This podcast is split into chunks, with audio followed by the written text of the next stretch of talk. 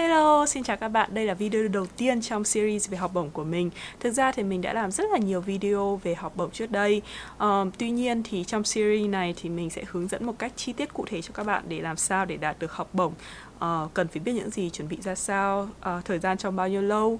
Uh, vì mình biết là có rất là nhiều bạn trong hoàn cảnh khó khăn, các bạn không thể trả tiền cho trung tâm tư vấn du học này, hay là có những bạn mà um, học ở những nơi xa xôi hay là không được xuất sắc lắm thì các bạn khi nói đến học bổng thì các bạn sẽ nghĩ rằng nó là một cái chuyện trên trời không thể nào đạt được. Nhưng thực ra không phải như vậy các bạn ạ. Tiền nó tỷ lệ nghịch với cả thời gian và trí tuệ. Tức là nếu như mà bạn có rất là nhiều tiền thì bạn có thể đi học đi du học nước ngoài bất kỳ lúc nào cũng được. Nhưng mà nếu như bạn không có nhiều tiền thì bạn sẽ phải dành nhiều thời gian hơn. Hoặc là nếu bạn không xuất sắc thì bạn sẽ phải dành nhiều thời gian hơn. Rồi cố dần dần có thể là một năm, hai năm hoặc thậm chí là năm sáu năm rồi bạn cũng sẽ đạt được mục đích. Vì vậy nên cái series này mình muốn hướng dẫn cho các bạn để làm sao các bạn thể đạt được mục tiêu và để nhận ra những cái điểm mạnh điểm yếu của mình là gì và mình cần nhắm tới đâu để đạt được ước mơ. Mình rất là khuyến khích các bạn có cơ hội để có thể ra nước ngoài đi du học. Những bạn không có điều kiện thì chúng ta sẽ cố gắng có học bổng. Đó, thế nên cái mục đích của series này của mình là hướng tới những đối tượng các bạn như vậy.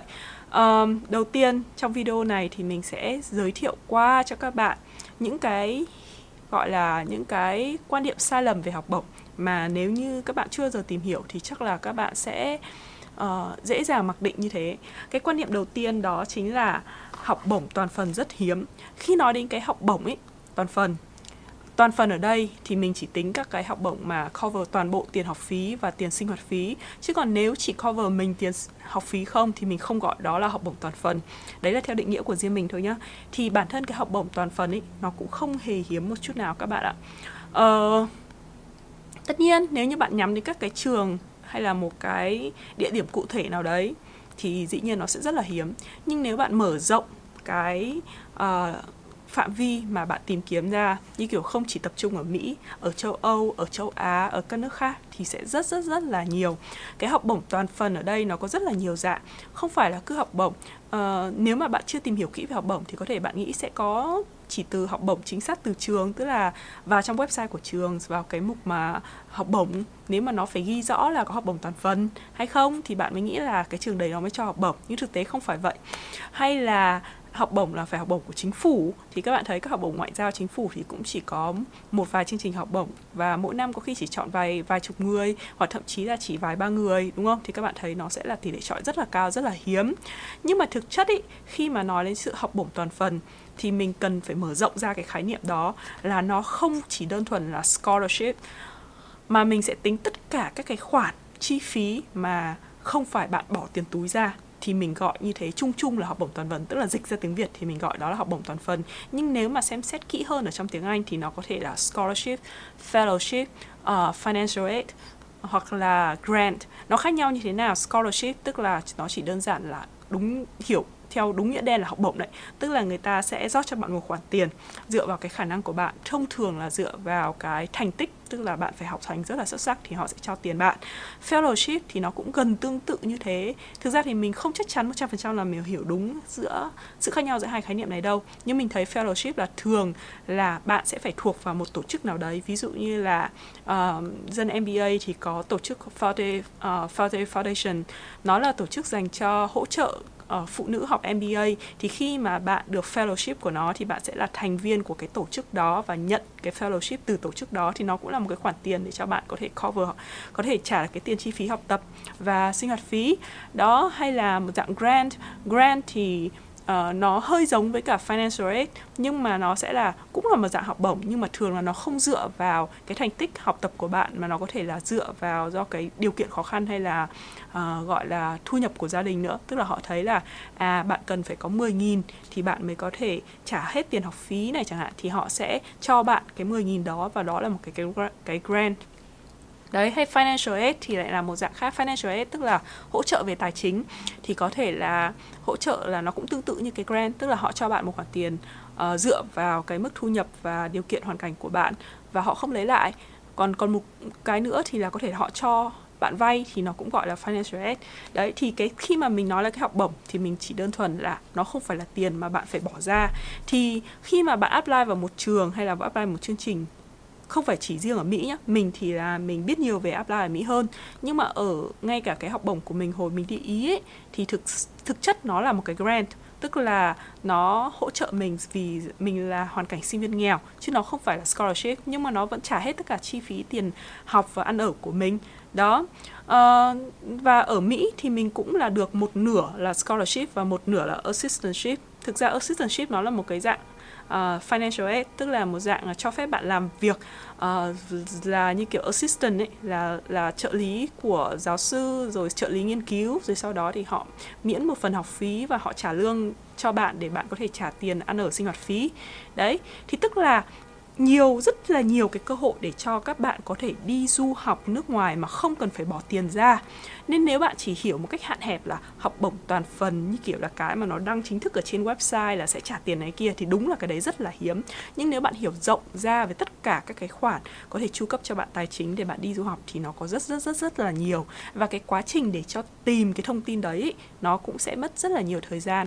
Bạn cần thực sự là phải tìm hiểu và nghiên cứu rất là nhiều và tìm hiểu như thế nào thì mình sẽ nói trong các cái video tiếp theo nhé.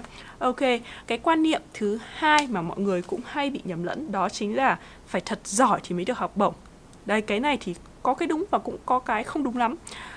Cái không đúng lắm ở đây tức là nếu như bạn hiểu cái giỏi là phải như kiểu là rất là thiên tài tức là giỏi về mặt học thuật ấy là điểm G, điểm GPA điểm tổng kết của bạn phải rất là cao rồi à, bạn là được giải quốc gia giải Olympic hay là là chủ nhiệm của câu lạc bộ thế này thế nọ thế kia thì tất cả những cái thành tích đấy không nhất thiết là bạn phải như thế. Tại vì có rất nhiều các cái học bổng mà nó dựa vào sắp tới mình sẽ có một cái video mình phỏng vấn một bạn luôn là cái thành tích về về việc học tập của bạn ấy không quá cao. Nhưng mà bạn ấy có cái thế mạnh rất là mạnh về tính chất là kiểu con người về tính cách uh, về những cái gì mà bạn ấy trải qua kiểu kinh nghiệm và các cái hoạt động ngoại khóa của bạn ấy và bạn ấy được học bổng dựa vào cái đó. Đấy thì thì nếu như bạn chỉ xét giỏi hạn hẹp ở cái cụm chứ kiểu là giỏi về học hành ấy học ờ, giỏi về học hành và những cái mà có thể ghi ở trên giấy tờ ấy liệt kê ra đấy ấy, thì nó sai.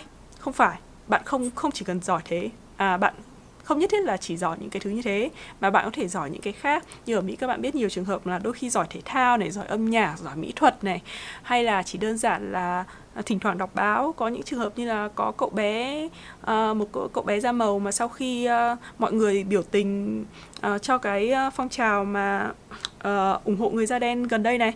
Thì sau khi mọi người biểu tình xong hết rồi đi ra rồi thì là cậu này lẳng lặng dọn rác toàn ở cho ở cái khu vực mà người biểu tình họ biểu tình. Cậu ấy dọn rác hơn một ngày từ 2 giờ sáng cho đến uh, ngày chiều ngày hôm sau đến ngày hết ngày hôm sau. Thế là sau đó thì báo chí địa phương địa phương đến rồi phỏng vấn uh, rồi tuyên dương cậu. Thế là một cái trường đại học ở khu vực đấy thấy cậu đấy và cho cậu ấy học bổng toàn phần. Vì cái hành động đó cái chuyện đấy kiểu chỉ xảy ra ở Mỹ thôi đúng không? Nhưng thực ra là nó cũng có thể, thể xảy ra đối với bạn nếu như bạn ở Việt Nam miễn là sao bạn chứng minh được cái câu chuyện của bạn là thật và bạn thuyết phục được. Thế nên thành ra là học bổng không nhất thiết là sẽ dành cho những người rất rất rất rất là giỏi về mặt học thuật mà nhưng chắc chắn bạn là một con người đặc biệt tức là nếu mà bạn hiểu cái từ giỏi nó ra nhiều khía cạnh khác giỏi về cách xoay sở trong cuộc sống giỏi về EQ tức là về cách ứng xử này cư xử này giỏi về uh, định hướng hay là giỏi về chiến lược tức là bạn là một con người uh, biết uh, xử lý tình huống này uh, không uh, dễ dàng uh, gọi là chấp nhận khó khăn hay là thất bại trước khó khăn. Nói chung tức là bạn phải có một điểm gì đó hơn người cái đấy là chắc chắn. Bạn phải hơn người phải đặc biệt hơn người thì bạn sẽ có cơ hội học bổng. Đó. À, và ngoài ra thì học bổng ý nó cũng nhiều vô kể. Nhiều theo cái kiểu ví dụ nhá cái này là mình nói cụ thể ở Mỹ thôi. Ở Mỹ ở bảng xếp hạng của National thì đã có khoảng tầm 200 300 trường trong cái bảng xếp hạng đấy rồi. Và uh, national tức là bảng xếp hạng quốc gia ấy, các trường ấy thì kể cả thế cũng có hai bảng xếp hạng bảng xếp hạng của các trường university và bảng xếp hạng của các cái liberal art tức là liberal art là gì nhỉ? Là tức là mình cũng chả biết như nào mình cứ để nguyên như thế nhá. Đấy thì tính ra là cũng có phải tầm 500 trường rồi đúng không? Hai bảng xếp hạng national mà khoảng tầm 500 600 trường rồi. Và sau đó thì mỗi vùng lại có một bảng xếp hạng riêng của họ. Và bảng xếp hạng của mỗi vùng thì khoảng tầm trăm trường. Đó và có bốn vùng chính. Như vậy thì tính ra là ở Mỹ khoảng tầm nghìn trường. Và chưa kể các cái trường linh ta linh tinh nhỏ mà không nằm trong bảng xếp hạng nữa thì cũng phải tầm uh, gần 2.000 trường gì đó. Và với tùy cái trình độ của bạn thì nếu như mà bạn apply vào các cái trường mà ở ranking thấp hơn hay là các cái trường mà mình hay gọi là các cái trường địa phương ấy đấy thì cái yêu cầu của họ họ sẽ không cao. Thì nếu như mà bạn là một người xuất sắc nhất ở trong cái trường đấy trong quá trình bạn apply thì cái cơ hội bạn được học bổng cũng rất là cao. Mặc dù là cùng một cái profile đó nếu bạn apply các trường mà ở uh, top cao hơn có ranking cao hơn thì có khi bạn trượt thẳng cẳng đấy mình phát hiện được cái điều này là do gần đây mình à, đang à, cố gắng tìm trường cho cháu mình. Cháu mình cũng không phải là người xuất sắc gì cả cháu mình học rất là bình thường học hơi dốt là đằng khác. Tại vì cháu mình đến lớp 9 mới bắt đầu học tiếng Anh trước đấy nó học tiếng Pháp. À, và nó cũng tính cũng rụt rè không tham gia hoạt động ngoại khóa. Nói chung là nó chả có thành tích gì cả. Và sau đấy thì mình cũng phải tìm các cái trường mà nó vừa tầm hơn với cháu mình, nó không quá cao, các cái trường ở ở regional thôi, ở cái vùng, ở vùng địa phương thôi. Và các trường đấy thì mình vẫn thấy là có rất rất nhiều các cái học bổng. Nó là automatic scholarship luôn. Automatic scholarship tức là gì? Tức là bạn chỉ cần đạt được những cái tiêu chí gạch đầu dòng của nó thôi là tự động bạn sẽ có. Chứ nó không cần phải là kiểu đánh nhau theo dạng là là cái bài luận của bạn nó phải hay thế này thế kia, mà là bạn cứ đạt được GPA trên 3 chấm bao nhiêu đó, điểm SAT trên bao nhiêu đấy thì tự khắc bạn sẽ có một cái khoản tiền như vậy. Và tất nhiên nếu mà essay bạn hay thì bạn sẽ có thể thêm được các cái mục học bổng khác. Tức là có rất nhiều trường họ có automatic là sẽ trả toàn bộ tiền học phí và tiền sinh hoạt phí luôn nếu như bạn có các cái đấy. Thì thường các cái automatic scholarship này này thì nó ở có các cái trường ở uh, ở địa phương, các trường regional thì nó hay có hơn. Ít nhất là mình đã tìm được 3 trường có automatic scholarship kiểu như vậy đấy đấy, thế nên thành ra là cái thời gian mà bạn kiếm học bổng ấy nó, bạn phải dành nhiều thời gian hơn để kiếm cái học bổng. Chứ không nhiều nhiều bạn ấy thì khi mà trên cái con đường săn học bổng của bạn bạn dành quá nhiều thời gian để làm giàu profile của bạn, cái đấy tốt, hoàn toàn tốt. Nhưng mà để quyết định là bạn có thành công hay không thì nó lại còn dựa vào may mắn may mắn là bạn có tìm được đúng trường không, đúng cái học bổng mà nó phù hợp với cái profile của bạn hay không. Đó, vì thế nên cái tư tưởng mà nghĩ là phải thật giỏi mới có học bổng thì không đúng. Đấy, mình có một cái video nói về du học ý thì mình hoàn toàn mình nói rằng là cái việc mà mình đi du học ý mà được học bổng toàn phần như thế là do may mắn. Vô tình mình tìm, nhìn thấy cái thông tin đấy, vô tình mình tìm được người hướng dẫn mình và nói cho mình biết rằng là mình chỉ cần được nhận thôi thì mình sẽ có tiền. Đó chứ còn nó không ghi hẳn ở trên website là mày chỉ được cần trường nhận thôi là mày sẽ có tiền. Không ở đâu người ta ghi thế cả, nhưng mà rất là may mắn mình gặp được, mình tìm được những cái người đi trước học ở trường đấy và họ nói như vậy. Nên mình mới mạnh mạnh dạn mình apply và sau đó thì đúng, tất cả những ai mà vào được trường thì cũng đều có tiền hết. Đó, thấy chưa? Đấy, nên đôi khi là là do sự may mắn bạn tìm được cái thông tin quan trọng, phù hợp với cả hoàn cảnh của bạn thì bạn sẽ có học bổng. Chứ không phải là nhất thiết là quá giỏi thì mới được học bổng. Và cái thứ ba mà mình thấy mọi người cũng hay nhầm là phải cực kỳ cực kỳ giỏi tiếng thì mới đạt được học bổng. Uh, giỏi tiếng ở đây là cứ nói chung chung là tiếng Anh nhé tại vì nó phổ biến nhất.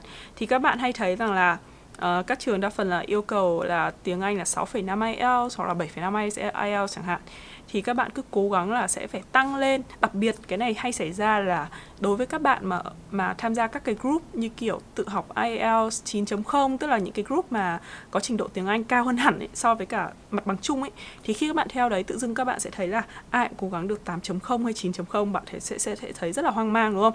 Và trong cái con chữ đường đi tìm học bổng của bạn hay là bạn gặp một số những cái anh chị đi trước mà đã được học bổng toàn phần và thấy tiếng Anh của họ thật là siêu kiểu tiếng Anh 8.0 9.0 này kia thì thực ra cái đấy nó cũng chỉ là vô tình thôi. Tức là vô tình uh, những người mà được học bổng mà bạn gặp hay là bạn hay là họ hay nói chuyện ở phía ở ở trên uh, mạng truyền thông ấy thì các bạn nghĩ rằng là là những người được học bổng đấy thì ai cũng phải giỏi tiếng Anh. Nhưng thực tế không hề như vậy luôn. Kể cả học bổng của chính phủ học bổng Fulbright hay là VEF nhé là hai học bổng rất là danh giá của chính phủ Mỹ. À, và các bạn biết là tỷ lệ trọi của hai học bổng đấy nó rất là cao và thông thường là học bổng của chính phủ Mỹ sẽ đòi hỏi trình độ tiếng Anh rất là cao đúng không? Nhưng mà hồi xưa lúc mà mình đi uh, cái hội thảo của VEF ấy, có chị được học bổng VEF mà điểm TOEFL của chị ý chỉ được 69 thôi. Tức là tương đương với cả 6.5 IELTS. Thấp mà chị ý vẫn được VEF hồi đấy à mà chị không mình không nhớ là VEF hay là Fulbright nhỉ. Nhưng anyway thì là một trong hai học bổng đấy là chị được mà mặc dù điểm tiếng Anh của chị rất là thấp chỉ có 6, 69 hay bản thân mình uh, hồi đấy mình apply trường Virginia Tech điểm minimum requirement của Virginia Tech là TOEFL là 100 mà lúc đấy mình chỉ được 92 thôi.